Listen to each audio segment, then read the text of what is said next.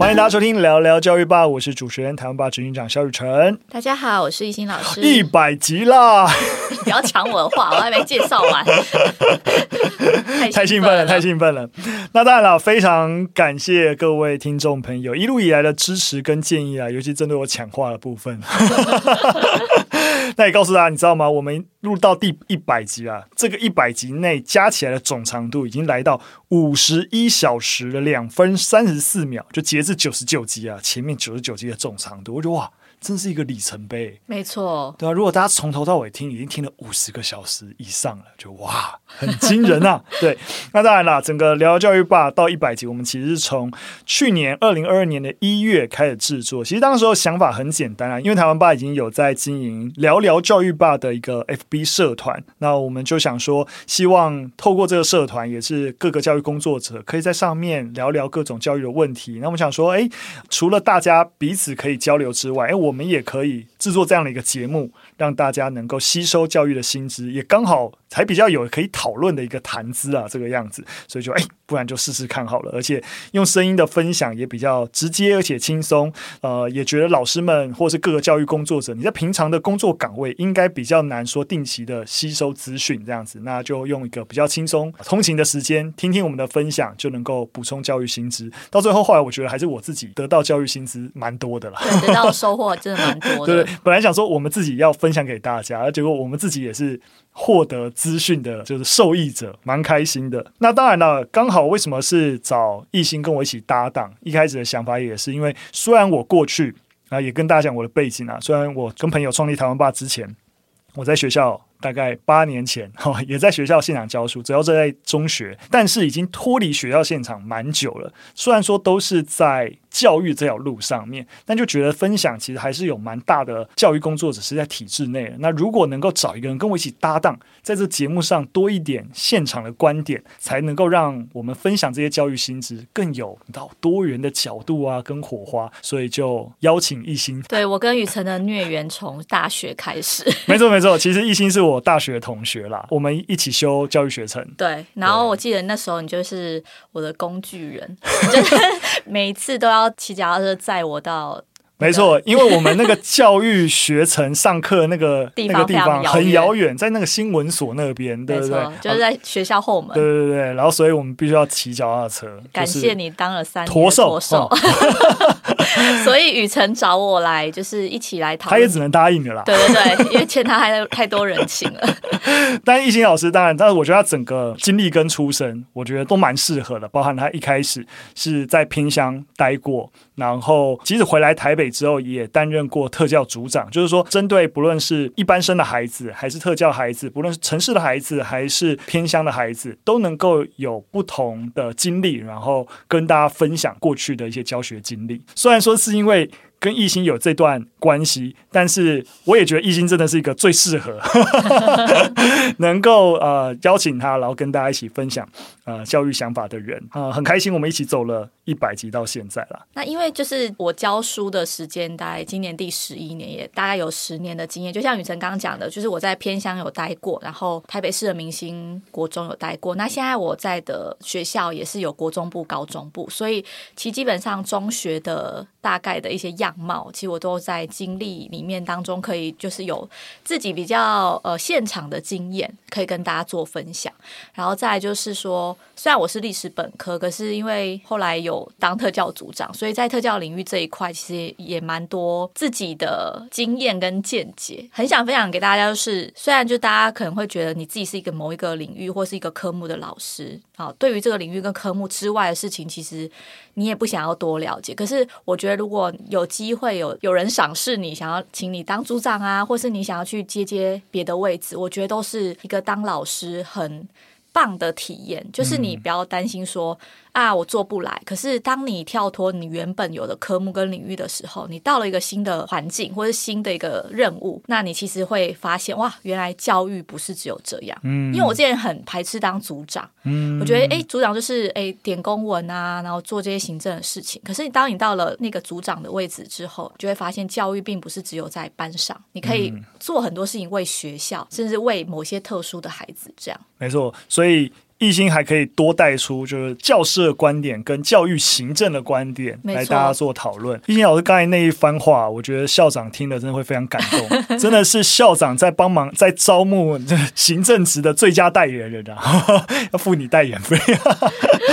好了，开玩笑了。那当然了，我觉得就在这个大目标底下，就是我们就啊开始想说，那我们分享什么东西呢？所以我们核心最常出现的系列，其实就是教育大小事。如果大家收听我们 Podcast 的节目，我会告诉大家，哎，这个单元核心是什么？那教育大小事，我们其实是每周有两次，每次有三则的新闻跟研究，讨论各种教育议题。那有些时候我们也有一些特殊的单元。那如果针对特别的议题，像是性教育，我们也有聊聊性教育吧的单元，或是我们之前也开启了一系列针对特定的学科领域，那也邀请这些学科领域的专家来分享目前这个领域的一些趋势跟挑战，也就是科科有意思的单元。那截至九十九集啊，我们科科有意思也做了六集，聊聊性教育吧也做了六集，哇，我想想也觉得蛮惊人的。对，对，涵盖的领域其实真的蛮多的。然后我们非常感谢，就是这几集的十五组来宾，像是小红帽的 Vivi、詹婉怡老师。胃酸人、同志热线的志伟、红丝带的昌隆心理师、亲子天下的邱少文主编，还有温美玉老师、胡忠忠教官，然后和光的吕佳慧心理师，然后陈莽金马影展的布达和温温，还有吴怡农、吴媛媛老师、法律白话文的洛毅，还有黄春木老师。非常感谢这些来宾啊！我觉得很多时候我跟一心老师啊，就是相看。两不厌，两瞪眼。但偶尔有一些来宾来，就激荡一些不同的火花。因为很多时候我们聊啊聊着，就是我们的视野跟观点还是有一定程度的局限嘛。哎，多一些不同专家也在帮助我们打开视野，其实也是能够分享更多的一些角度，提供给听众朋友。因为我们其实聊的话题可能还是有一些局限啦，嗯、更多元的，就是不同领域的。就我最喜欢的企划就是科科有意思。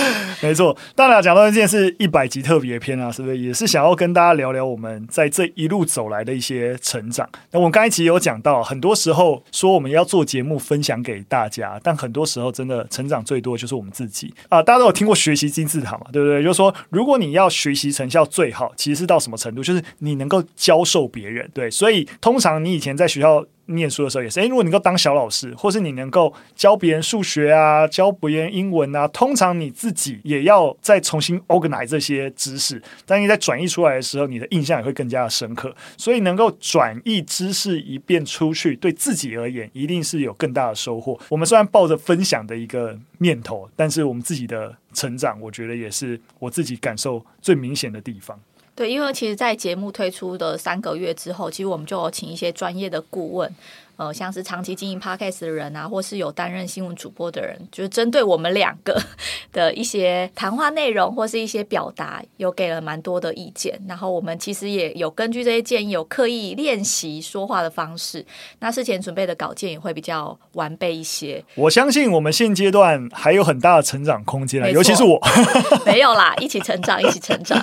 不过当然了，如果大家如果听得下去前三集，再跟最近几集做对比，应该可以感受到那个。显著的成长啊，对，像是最近也有听众留言说，觉得啊，我有时候会抢话啊，或者是有一些东西没有聊完，为了要掌控时间就中断话题，觉得很可惜啊，或是有一些主题偏题很严重啊，其实这些意见我们都有看到，在当下。啊、已经过去了就过去了，但我们在接下来的集数当中持续精进，精益求精。那除了就是内容部分或者表达部分，我们其实就是有一直想要想办法精进。其实我还蛮想要就是对雨辰说一些感性的话，其实其实我很感谢你，就是有来找我做这个 podcast。就是虽然我们。孽缘很深，但是觉得哎，朋友走到现在，可以继续一直在不同的岗位上为教育这件事情努力，嗯、真的是蛮感动的。所以借这个机会，就是跟雨辰告白一下。没有啦，我也要谢谢你啦。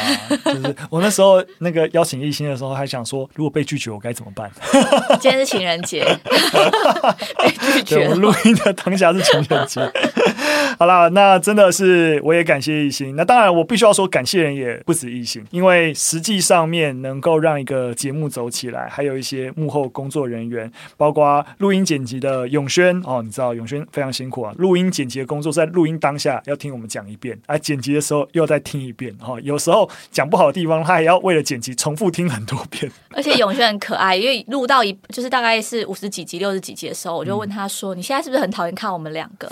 他说：“没有，我只是不想要听到你们的声音，因为他真的听太多次了，要修掉很多赘字啊，或是我们比较冗的话。嗯”是是是是是，辛苦辛苦辛苦永轩。那除了永轩之外，偶尔就是当啊、呃、永轩没办法再承受我们的声音的时候呢，偶尔有我们另外一位录音剪辑的伙伴孟轩会支援几集这个样子。除此之外呢，就大家听到我们。啊，每次在聊一些谈资啊，其实也是有各种绰号，小帮手、小天使、小助手，我每集都好像帮他取不同的绰号的。芬妮，其实每一集都是他事前花很多的时间去寻找合适的谈资跟素材。对，那我们其实都是在他的基础之下再去发挥跟讨论的。对，所以非常感谢他。那当然除此之外，在整个企划的发想啊，跟目标制定也很感谢娜娜跟艾瑞。那每次在录音前，其实我都很期待芬妮。你给我们那个谈资，因为其实其实从他选择了几个新闻，大概就是可以开始让我去这个礼拜有一个任务跟。呃，准备就是我要去准备这三则新闻。呃，芬妮其实有一些想要跟大家说的话，就是他自己的个人的成长，就是他在谈资选择方面，他觉得自己比较成长，就是知道什么样的主题是值得一谈的。所以比较早期的集数当中，他可能选的一些比较不是重大事件，那可能本身在理念或概念上也没有太多辩论的空间的新闻。那后续的。这个集数里面还有越来越少这样子的成分，一方面是因为对于没有亮点的新闻敏感度增加了，另一方面也是会看的新闻。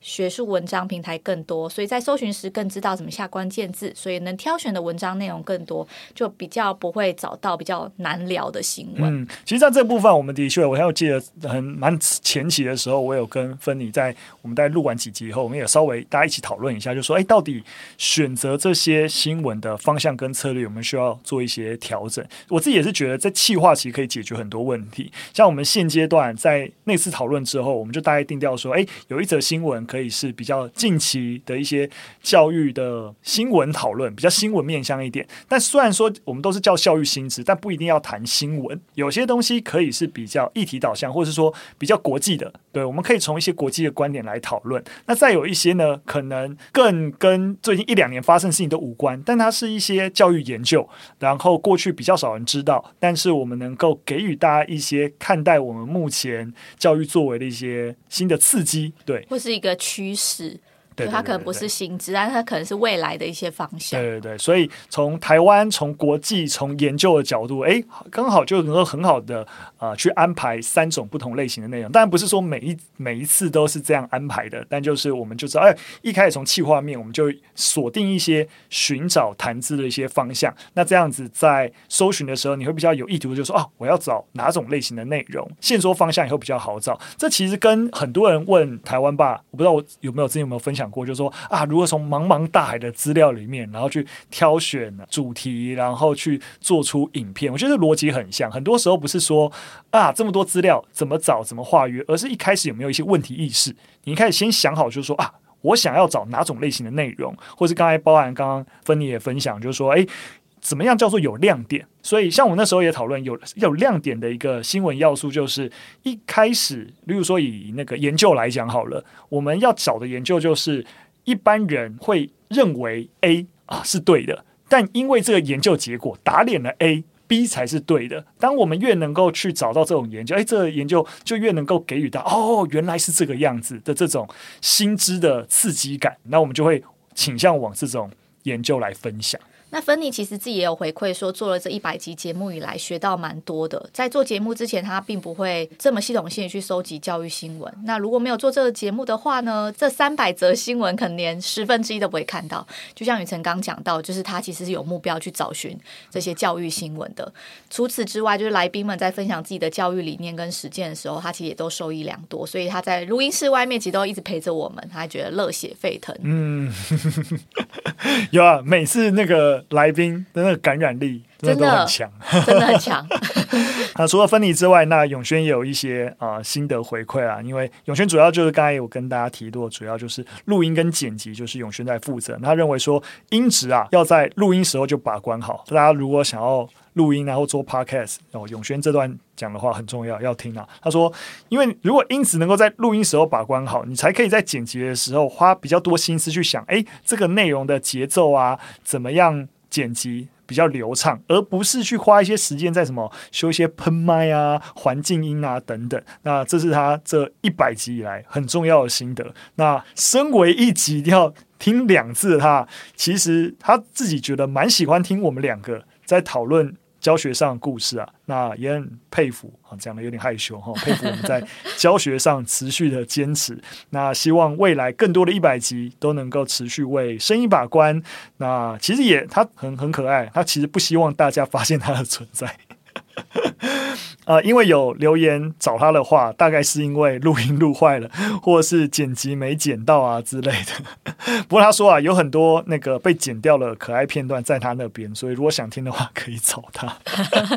完蛋了！哦，其实我自己还蛮想要听那个被剪掉的可爱片段，因为我我猜大概十分之九有都是我在骂你，或是我自己不小心骂了脏话。完了，不能骂脏话，剪掉。我觉得啊，比较多剪掉应该是我一直在嗯啊嗯啊嗯啊，但是一点不可爱。对对对对对对对对对。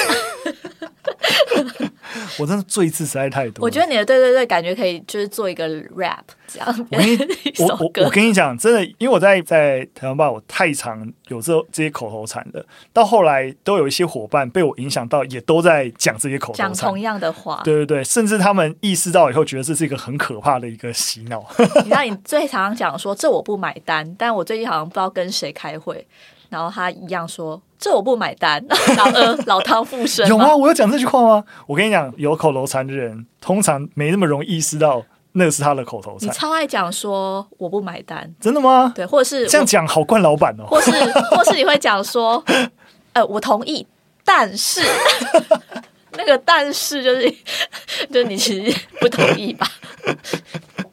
我我记得我上次有一次在跟。台湾爸伙伴聊，他们也在说，如果我说，就他们问我，因为我会 QC 大家东西嘛，所以他们如果把东西给我看以后，如果我说还不错，他们就会知道说错。哦，真的哦？就是他们自己推敲啦，就是因为我也不知道我的习惯，他们觉得就是说我说还不错，不是不错，是真的是不好，就是错不好。那你自己慢慢去想，你最最常讲其实是我同意，但是。好，我去。对，你要有察，感受一下。对对对对，但好，没关系，就是卡在这。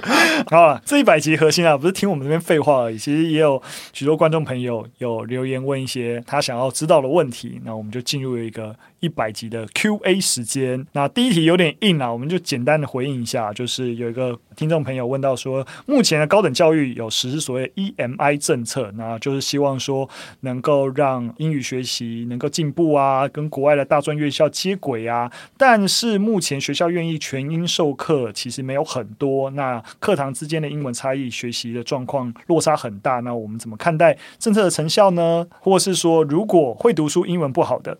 那要如何参与这个 EMI 的课堂？那这边先跟大家一般听众做一些啊、呃、补充啊。什么叫 EMI 政策？EMI 政策其实就是所谓的全英语课程啊。那其实的它的定义是针对啊、呃，就是非母语的地区用全英语来教授一些专业科目，那就是所谓的。EMI 的课程，那目前其实呃，这位听众朋友问的，其实应该他不能够说是一个政策啦，他还没有到所谓的就是说，哎，规定什么哪些课程非得要如何如何，然后所以大学生你某种程度。被迫一定要上这种课程。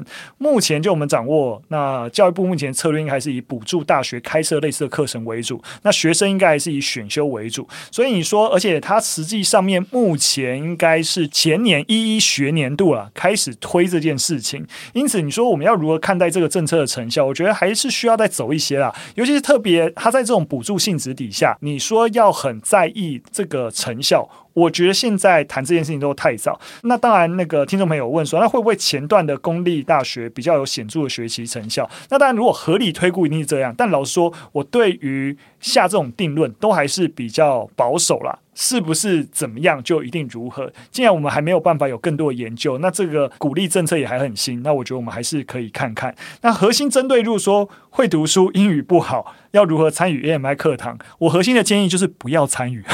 嗯，很简单嘛。那你英语不好，它就是一个全英语授课，目的是学到你要学的东西，语言是一个手段。那如果你这个语言还没有掌握的很还很充分，那你去 EMI 的课堂，你就浪费时间啦、啊。所以呃，既然现阶段它并不是一个强迫你一定非得要参加这个 EMI 的一个课堂。啊，你英文还没学好就不要。当然了，如果你的目标并不是学习这个专业内容，你本来就抱着想要沉浸在英语环境，我们的整个双语政策一个很核心就是希望能够营造这个环境嘛。你想要让自己多暴露在一个英语环境里面，那你觉得，诶，当今天十句话你还是可以听懂五句话，所以你想要挑战看看，然后训练自己，那我觉得是 OK 的。所以所谓的英语不好，也要看你英语不好的程度啦。如果你十句话只听懂一句话，那一定很困难嘛，你就不要浪费时间。那如果你十句话已经可以听听懂五句话，那我觉得带着也英语学习，沉浸在这个语言氛围，然后应该还是能够学到你应该要学到专业知识。那这样子的状况下参与啊 EMI 的课堂，我觉得是没有问题的。那除了刚刚提到比较是大学研究生这边的双语的政策，那其实这边也有问到说，哎，问我 就有关就是在中学端在双语政策之下的一些实行，那像是。有听众朋友就问说，在双语政策如火如荼的实施之下，那学习比较落后的学生，如何让他们保有学习的热情跟动机？对这部分，我觉得诶，蛮想要提出我们学校高中部老师的一些做法。那他其实，在做双语政策的时候，他会在作业当中，他可能会有英文跟中文的一些问答，比如说学习单上面。嗯。那所以，比如说真的是呃英文能力比较不好的孩子，他其实就可以看中文。那像是回答问题，我觉得老师做。很好，他说：“如果你觉得你的英文程度非常好，你可以试着用英文来书写你的答案。嗯、但是如果你觉得你的英文程度不好，你可以用中文。对，所以应该说，我觉得这个高中老师他的做法很棒，是他他本科目是公民老师，嗯，可是他在做的事情是，如果你真的程度比较好的孩子，他可以透过英文去练习。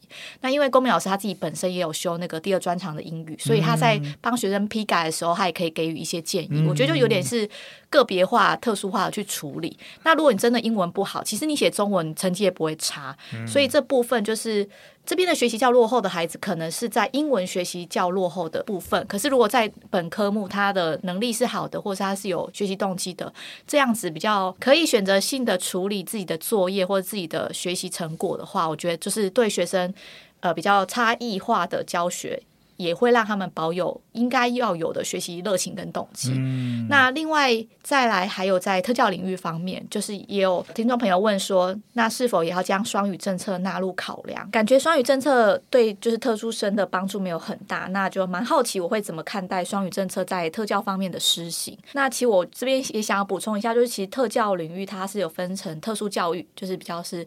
啊，自闭症啊，脑性麻痹啊，就是特殊的这些孩子，特殊生。另外有一群是资优生，所以如果是以资优教育来讲的话，当然双语政策融入对这些资优生的学习是蛮有帮助的。但也不能说特殊特殊生他们其实对英文就是不好，因为其实有很多的孩子，尤其我观察到自闭症的孩子，很多人他是英文超好，他可能就是英文最好，其他科目他就是七零八落的。嗯、对，就是他特别喜欢那个英文。那当然也有学习障碍孩子是真的连英文。的字母都看不懂，嗯，对。其实我觉得，在不管是一零八课纲，或是那种比较先的进的一些政策、教育政策之下，特教永远是最后被讨论的。嗯，像是一零八课纲实行之后，其实特教领域的一零八课纲根本都还没出来，哎，嗯，我觉得很荒谬。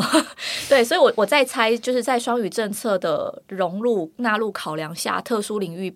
并是走在后端的，嗯、对。那我们到底要怎么做呢？其实我也很想分享我们学校国中部的一些做法，嗯、因为我们国中部是资源班，那我们其实也会把双语融入哦。但这个双语融入比较像是我们设计了一些人际小团体，然后在人际小团体里面会有一些学习单，或是有一些指令、一些活动。这时候我们就会用英文，那这些英文可能就是比较指令性的，或是那种很生活用语的。我们比较是倾向用融入的方式，让他们觉得，哎，你可以开口说英文，或是看到几个单字，你就知道是什么生活用语，反而不是说我今天在教你，你都已经数学学不好了，然后你抽课出来，我还要用英文来教你数学，我还要要用英文教你一些，比如说人际技巧这这类的，反而还是以融入的方式去实施。对，所以我觉得应该还是要再看每个孩子他们擅长或不擅长，以及他们。能不能够接受这样的方式？因为毕竟特殊教育、特教就是一个特殊教育，嗯，很个别化。这样，嗯，其实我觉得，呃，我们特别挑出跟双语教育有关的问题来再多一点的回答跟讨论，不是只是说我们很在意双语教育，而是说从这个政策也可以再延伸。其实我们过去这么多集也会谈论一些政策，包含可能前面啊、呃、有聊到，例如说比较新的教师兼职啊等等，就是说。我也希望大家在看待教育政策啊，或者教育制度的真实的落实，可以理解几个层面嘛。第一个层面就是说，政策一定有政策制定的一个目标，那个背后的立法缘由是什么？那跟法案最后生成的之间的落差是一件事情。那法案本身跟到落地时候的执行落差又是一件事情。那在执行的时候，跟个别学生或者是说在发挥影响力带来的一个落差，就是说它的那个落差在每个环节啊都不太。太一样，甚至我们也不能够就是说啊，这个政策在这 A 学校执行的好，所以在 B 学校就一定是如何如何，或者是说像我刚刚在前面分享，就是说我们也不能够说一个政策刚开始推，一定有很多就是还不够成熟的地方，所以我们就说啊，这个东西烂啊，这东西不行，我们得再给一点时间。任何新的东西一定有所谓适应期，我们不能急着就是那适应期的长短有也也不是说所有政策都一样，所以我们可以从多一点的角度去看同样一个政策，不然我们很容易陷入就是说我们本来。在一开始就不是那么认认同的东西，要先反对，反正总有办法找到理由反对，或是先支持。对，我觉得都是可以先缓缓。我觉得也是我们在思考各种议题啊，也不一定是教育议题，共同的一些策略，就是诶，有人讲 A，我们多想想 B 是不是也有可能会对？那 B 的想法会是什么？或者说别人给出一个数据，我们想想那个数据的参照可以是什么？那我怎么样去确保这个数字？大家听起来好像很恐怖啊，但是实际上面啊，跟谁一比较？跟国际间一比较，哦，其实好像也还好。好，接着还是一个想说问一个异性的问题，也是我觉得。大家蛮好奇的，就是我们在之前集数就有带到，其实懿心老师有参与教科书的编列，所以有听众想要多了解懿心老师在编列课本时的一些心路历程，例如说，呃，好奇说编列课本时候的思维跟实际教书是不是有很大落差？那可以的话，也想要知道，实际上在大学或教育部那一端啊，到底提出什么样的刁难？刚开始要就是编撰课本，就是被邀请去写的时候，真的是很兴奋，就是。就觉得啊，我这个 nobody 终于可以参与一个大业 do something 这样子。可是就是实际进到那个编撰的小组之后，发现其实一个课本的编撰其实有蛮多角力的。例如说，呃，编辑端。书商本身，然后还有我们作者端的一些理想跟梦想，然后再来就是有审核的大学教授或是那个教育部的委员们，对，那所以等于是呃，我们现在课本生成，它就是变成是这三个角力之下。那当然刚开始编撰就是我们作者先写嘛，写完之后呢，我们就开始开会。有这个书商的编辑端，然后还有就是大学教授，甚至我们有时候会邀请高中老师，对，然后你知道高中老师永远都会说，你们国中就是要教这么简单，害我们高中怎么样？好，这、是后话。那简单来说，就是我们就会先开一个编撰的小小组会议。嗯、那针对就是我们书写出来的文字，他们会提出各种观点，比如说，哎，新的研究已经不是这样了，你资料来源是什么？这可能是最常我们讨论的内容面。但另外呢，我觉得编辑段给的指令会比较让我们为难，是他可能一堂课我只能在一千字以内，嗯，就等于是说这一跨页或是这一面你不能写太多，所以等于是在写历史课本就很难。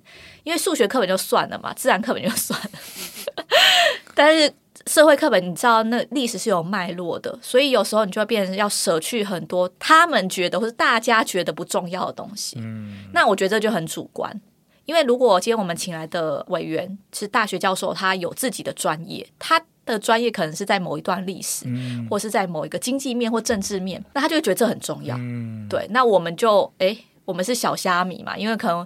诶，教授讲的话就是比较 比较严谨，或者他真的是比较学术比较高的地位，我自己觉得很好。对我我就不太敢呛他啦，就是也不敢说，哦、啊，这个不重要。尊重、包容、友善。对，那我们可能就会想说，哎，那可是实际在教学现场上可能会遇到什么困难？嗯、但是可能就会被打枪说啊，那你就是你们不会教，嗯、就是我不知道，就是我们的讲的话还是比较薄弱，嗯、就是没办法去对抗比较学术权威的状态。好，那即使这样子，我们好好讨论出一个共识的，一个成果了，勉强还可以。但是在课本送到就是教育部那边去送审的时候，他们也有一位他们自己请来的教授委员们，嗯、那他们可能看在看到同样的一个章节的时候，他就会觉得没有啊，我研究生最近才刚做出一个研究，你这个数据是不对的，你不能这样下断言。在审定的建议里面就会说建议要改成什么什么什么，但都不是建议，所以一定要改。通常是 如果是建议的话，我们这边可以不理他哦。可是我跟你说，不理他的结果就是下一次是一定要改。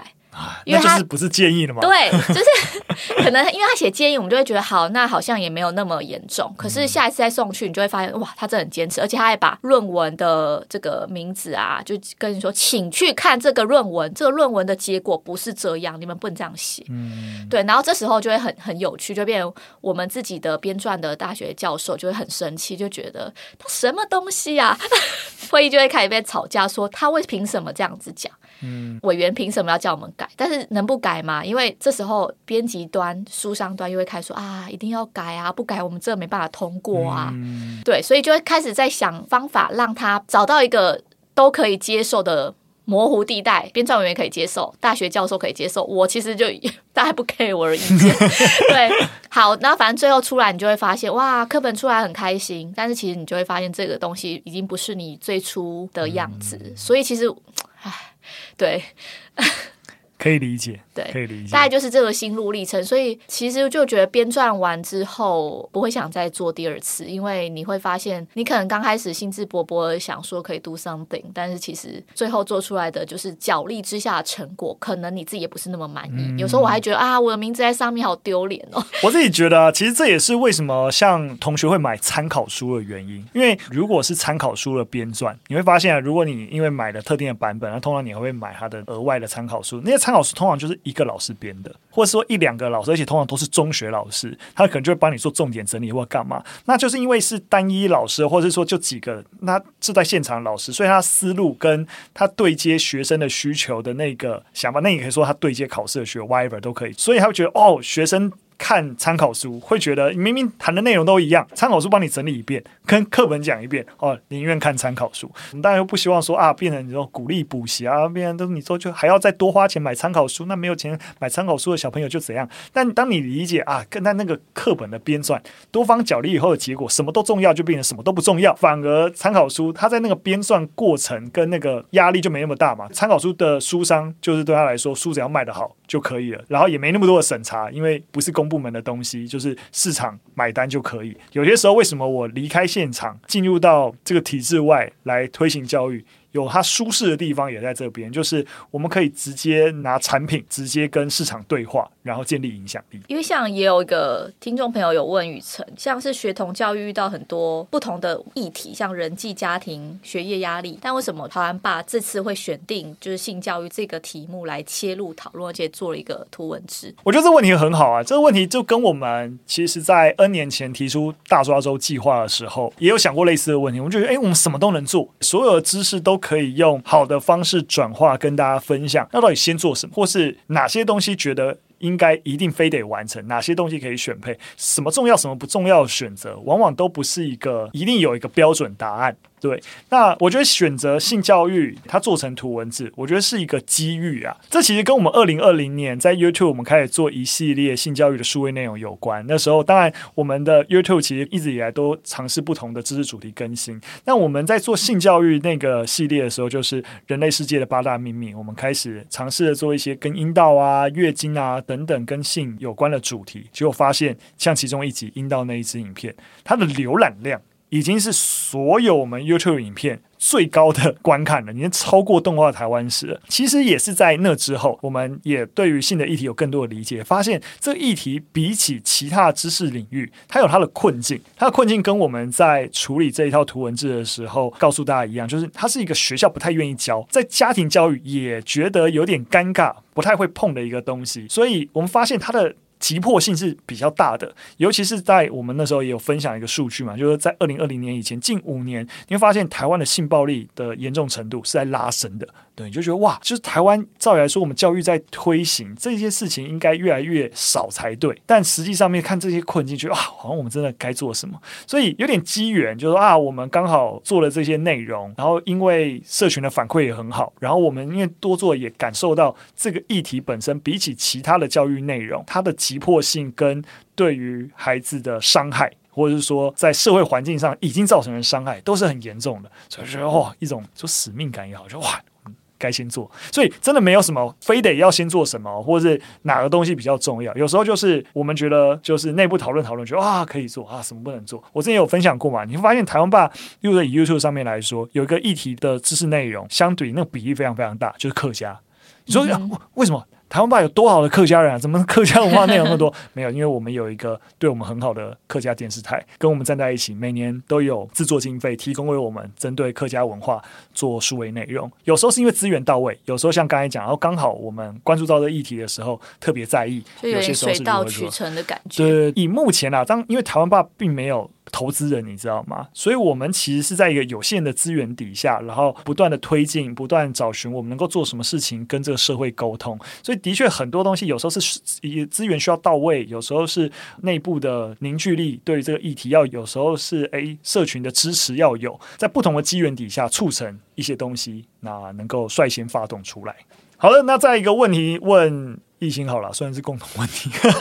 他说啊啊，跟霸凌有关。他问说，如果发生了像日剧三年 A 班的状况，怎么处理？简单剧情介绍一下。那个三年 A 班啊，就班上有一位运动明星啊，因为疑似卷入了禁药问题，所以开始被班上同学排挤，最后自杀了。那老师啊，为了让班上的同学能够对霸凌有所体悟，最后绑架大家的故事。我是没有看过那个日剧三年 A 班，但是光听雨辰讲到那个剧情简介，就觉得嗯，蛮梦幻的。实际现场应该不会有老师想要绑架大家，对。但针对就是有关被班上排挤或是被霸凌的问题，其实我觉得很难用一个 SOP。其实它是一个很个别的状态，就是因为霸凌这件事情，人际关系其实非常复杂啦。所以也就是说，就是班上霸凌问题或同台之间的霸凌问题，其实我觉得呃，老师有几个可能可以注意的方向，就是我们尽量避免去就是直接先下定论说谁是对的跟谁是错的，因为我觉得。很多的年轻老师，我自己年轻的时候也会，就可能会刚开始就是陷入一个比较主观的想法，觉得我要伸张正义，嗯，自己可能会先。导入一个想法，就是被霸凌者他就是受害者，但有时候不是这样，有时候可能事情并不是这样子的，有时候蛮复杂的啦。对，其实人际关系真的很复杂，所以我会觉得，如果是有一些方向处理的话，我觉得第一件事情就是不要把自己当成伸张正义的使者，然后不要先去下判断说谁是对的，谁是错的。那第二个点就是你尽量要用客观的方式去看待整个事件。呃，我觉得老师要做的事情是你要去分析整个。资源跟整个班级的脉络，因为有有些人可能会认为说啊，遇到霸凌事件，我就可能赶快先送学务处啊，或者我就送辅导处啊，让专辅老师跟他聊聊。可是。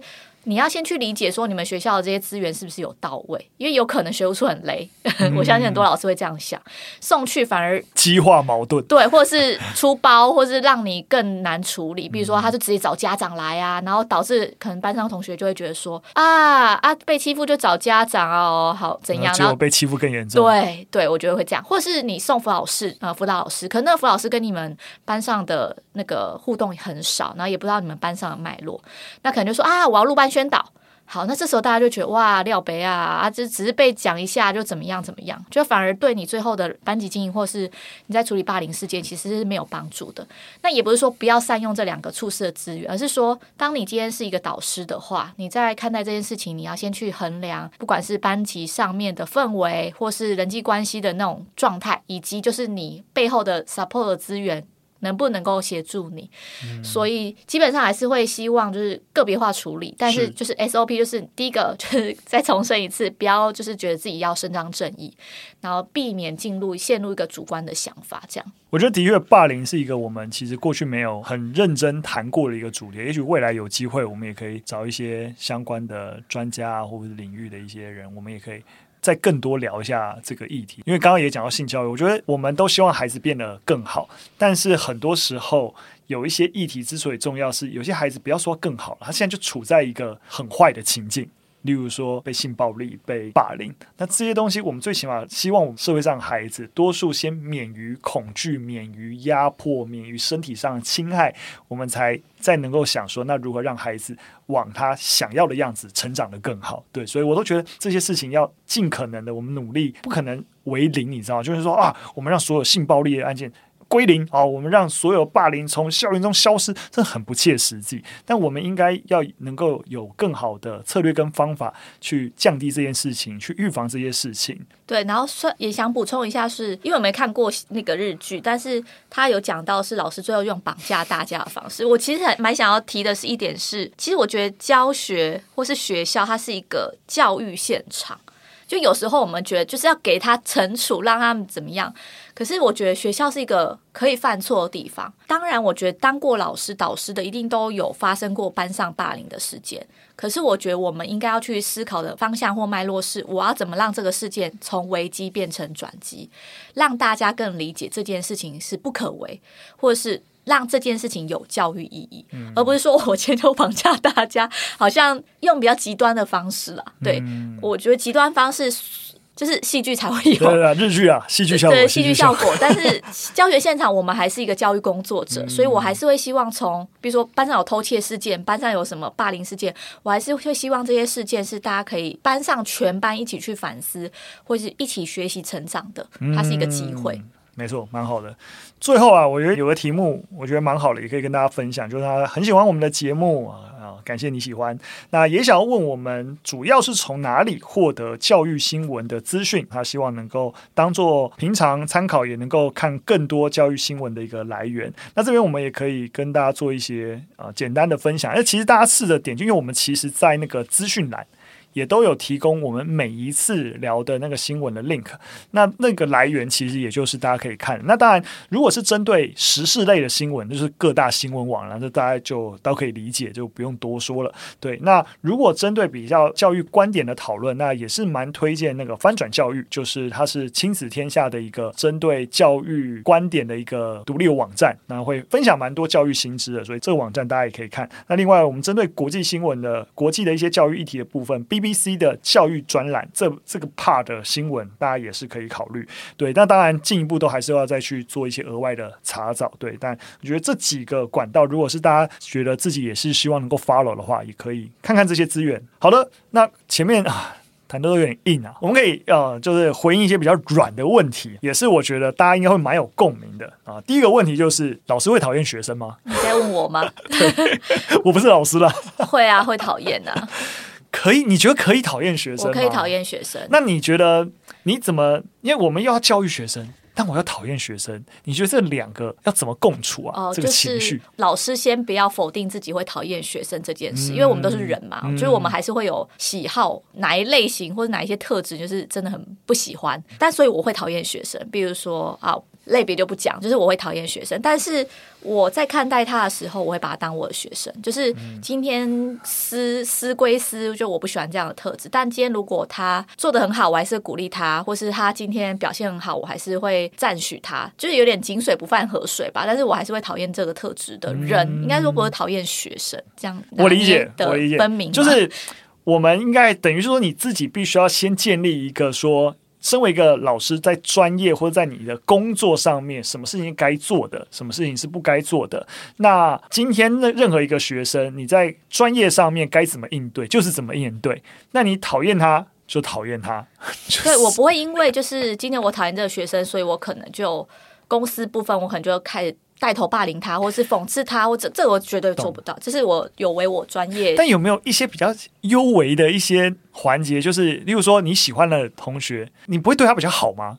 其实我不会哦，你就偷偷的喜欢他，我就觉得这个这个学生的特质我还蛮喜欢、哦。那你不会想要多帮助他？不会。但我我想举个例子，就是我之前有听过一个老师就跟我分享说，他可能上课的时候就呃学生可能某一些状况或是他们的一些发言让他就很不爽，嗯，然后所以他就会在课堂上忍耐，然后忍完之后啊，就是他其实就很讨厌那一些学生这样作乱啊或怎么样，但他其实当下不表达。然后他回到办公室的时候，他就开始咒骂那个学生，然后就反正骂了祖宗十八代，都觉得他怎么可以这么过分，好像掐死他，就是他那个东西就变隐藏了情绪。嗯，然后更可怕的是，他讲完之后，他就会觉得说啊，我刚怎么可以讲出这些话？我怎么可以讨厌学生？然后我就觉得那个，他还跟我分享说，我就天哪，好压抑，就那个情绪就会一直回荡。那等于说他在工作的。上了那一班的课之后，他其实心情很不好，而且这个情绪会一直延续，可能到他下班之后。嗯、对，那反而如果是我，就会觉得，如果他今天上课就是做我不喜欢的事情，我就会说我不想你这么做，我觉得你这么做会干扰我上课，让我觉得很讨厌。嗯、我反而会直接在课堂上直接表达。嗯、对，那我就觉得讲完了就过了。他就可能会知道说，啊，他这样的行为是不讨喜的，会让老师不喜欢，或是影响班上的课堂。但我这个情绪就不会带到下课之后。嗯、对，那我就觉得我就是会画一个界限，我就大概觉得我表达完了。如果这个学生的讨厌程度是会影响大家的，我其实会就直接讲。我觉得这很重要。其实，其实我记得我们之前有跟大家分享过一个研究报告，也是在谈就是教师的心理健康的问题。我觉得这也是一个蛮重要的 issue。毕竟以前也当老师嘛，所以很多朋友也是现在也还在教学现场。这很多人真的觉得待不下去了，要离开。尤其是在国中 教书的老师，真的是那个那个。经常的那个负面情绪的压力，真的很大，很多人都在看心理医师，真的没错，蛮辛苦的。对，对，有机会我们再分享相关的一些资讯给大家好了。好，第二个问题我蛮喜欢的，就是大家都知道台湾的补习班超多嘛，那他想要知道说两位如何看待补习班老师？那我先讲好了，补习班老师很棒啊，就补足就是学校老师没办法补足的事，比如说有些人他真的是很想要让他的。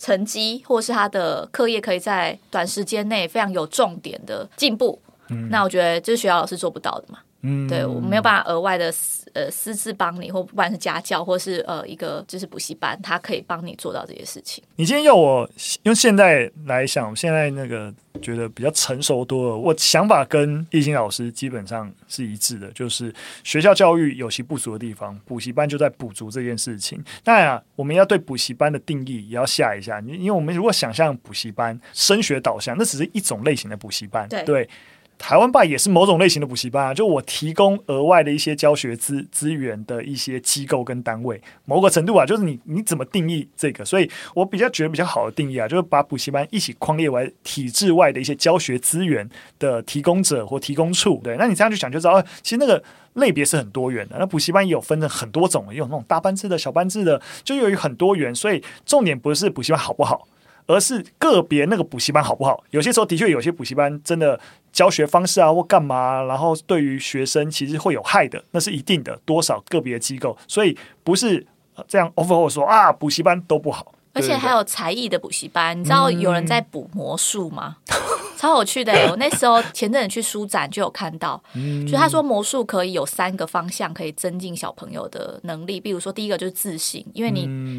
嗯变了魔术，大家哄堂大笑，你就觉得哇，有自信了。嗯、第二个就是你很会沟通，你可以表达、嗯、我这个魔术，因为我要表演嘛，所以我可能有一些 就是说话的技巧要讲。第三个对你的同才关系是好的，因为大家会开始喜欢你。嗯、然后我就觉得，哎、欸。补习，哎、欸，我去补魔术，感觉是一个有趣的才艺才表，对对对。所以，如果当然了，如果我们限缩在，就是说，把补习班定义用一个比较狭义的定义，就一般人理解，就是为了升学而做的事情。但也必须要说，我刚教书的头几年，对于这种升学导向这这种。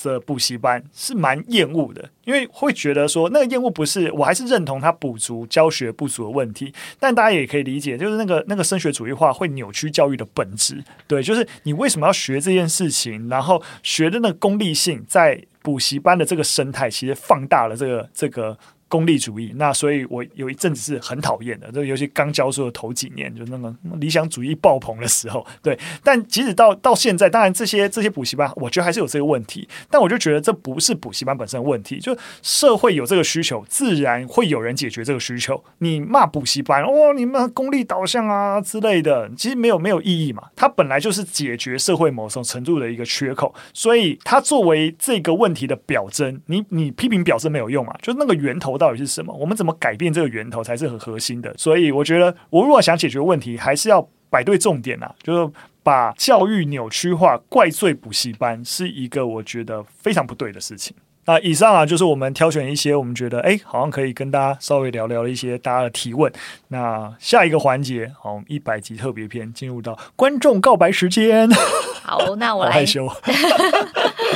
就有一位听众说，想给雨辰跟我的一些收听回馈，就是谢谢一个礼拜两集节目，让我们补充教育的新知。因为听你的节目都是在晚餐或睡前的时候收听，有些想法会慢慢产生，然后找到自己的观点，这是蛮好的。那思辨在这个资讯量很庞大、混乱的时代，是一个很重要的能力啊，也。感谢我们这样的对谈，让你有这样子的收获。感谢你的回馈，感恩感恩。另外有位听众朋友提到说，觉得雨辰执行长跟懿心老师的语速跟说话的频率刚刚好。其实我不是很理解说话频率是什么意思。就我们可能声音那个声带的那个频率，就不会突然我啊，只只知道 我举例不会突然就是突然高低高低这样子，哦、是吗？我不知道。然后，反正他觉得很刚好啦。我有点意外，我很担心我语速会不会太快，或是有啦，你后面有进步哦。对，谢谢谢谢，进步进步好 啊。那当然还有觉得说内容的讨论部分也蛮充实的，因为呃，我发现收听的时候，如果讲话的频率跟音调会影响我会不会想继续听下去的关键，还有内容的讨论度，就会感觉到是否有认真准备。感谢你，感谢。除了这些告白之外，其实听众朋友也有很多，就是接下来的期待，期待我们的 Podcast 的节目里面的内容，比如说像是教师的日常挑战与解法，例如说像班级经营啊，跟家长应对的方式，那可能还包含了现场老师来分享这件事。第二个还有就是他们也希望我们可以多分享教育工作者职业发展跟自我精进之路，以及其实大家还蛮喜欢听我们闲聊的，还有 我们可能偶尔就有一些资源推荐，说分享一些书啊、电影啊，对对对。听众朋友其实还蛮喜欢的，了解。我觉得那个教育工作者的职涯，哈，可以去创业。那坚持先开放吧。好了，开玩笑，开玩笑。我我我觉得讲到一啊，我觉得这也是我们一百集。其实，在迎接一百集之前，我们一直在想要不要再多做一些，不是多做啊，就是说就是新的企划，然后给大家一些新的刺激，就有点在针对刚刚讲的第一个部分，就是教师的日常。挑战与解法，就是所以接下来我们应该会尝试一个新的企划、新的单元，叫做“老师我有问题”。就以前我们是学生在问嘛，就说“老师我有问题”，但老师我哎，我们自己老师啊也是会有问题的。那我们能够针对这个老师的问题，然后心里的困惑，帮助大家解决。例如说什么哎。哦、就是老师心中的恐龙家长，或是例如说以家长的立场，就是说假使你做错的事情，你会和孩子道歉吗？类似这样啦，我是随便举例。那这个部分当然也是我跟懿心老师主持啊，但是应该更仰赖懿心老师在学校这十年的经历。我会翻出我的一些旧账跟大家讨论。没错，所以我们是希望把，例如说各个教育工作者啊，包含家长，在心里藏在心里的话题啊，或是跟啊跟家长、跟学生、同事之间爱恨情仇啊，都希望能够跟大家分享。那我们也会在这个单元试图邀请一些像刚才提到一些不同的教育工作者，跟我们一起来聊各种跟教育的问题的话题啦。所以近期我们可能会有一些测试播出，所以除了新闻之外呢，也会跟大家分享，就是。成为教育工作者路上，曾经遇到一些有精彩的趣事、糗事跟故事。所以，如果你有想要听的一些主题啊，就也欢迎留言告诉我们。对对对，像刚才讲恐龙家长。跟大家分享三种不同类型的恐龙家长，超多的，这应该聊不完，可能聊一百集都可以 聊这个恐龙家长。我们也很希望能够透过新的单元、啊，那听到一样关心教育的听众朋友分享自己的故事，那也蛮真的蛮欢迎大家能够投稿。那我们有分享我们 school 的联络信箱嘛，对不对？所以如果你有很希望你的故事，你跟学生或跟家长之间或教学上一些有趣的故事，对对对对，同事也蛮讨厌。你希望能够透过我们分享出来。或讨论你的故事，我觉得都蛮好的，都可以随时投稿跟我们分享。那一百集的特别节目就到这，我要做我要做结了吧？很好啊，做结啦，可以了吧？很长了吧？好，希望我们还有更多更多的一百集。没错，那一样有任何想法，像刚才讲的，有投稿或有任何老师我有问题的问题哈，想要留言都可以啊，让我们知道。那我们今天的节目就到这边，我们一百零一集，下次再见。好，拜拜，拜拜。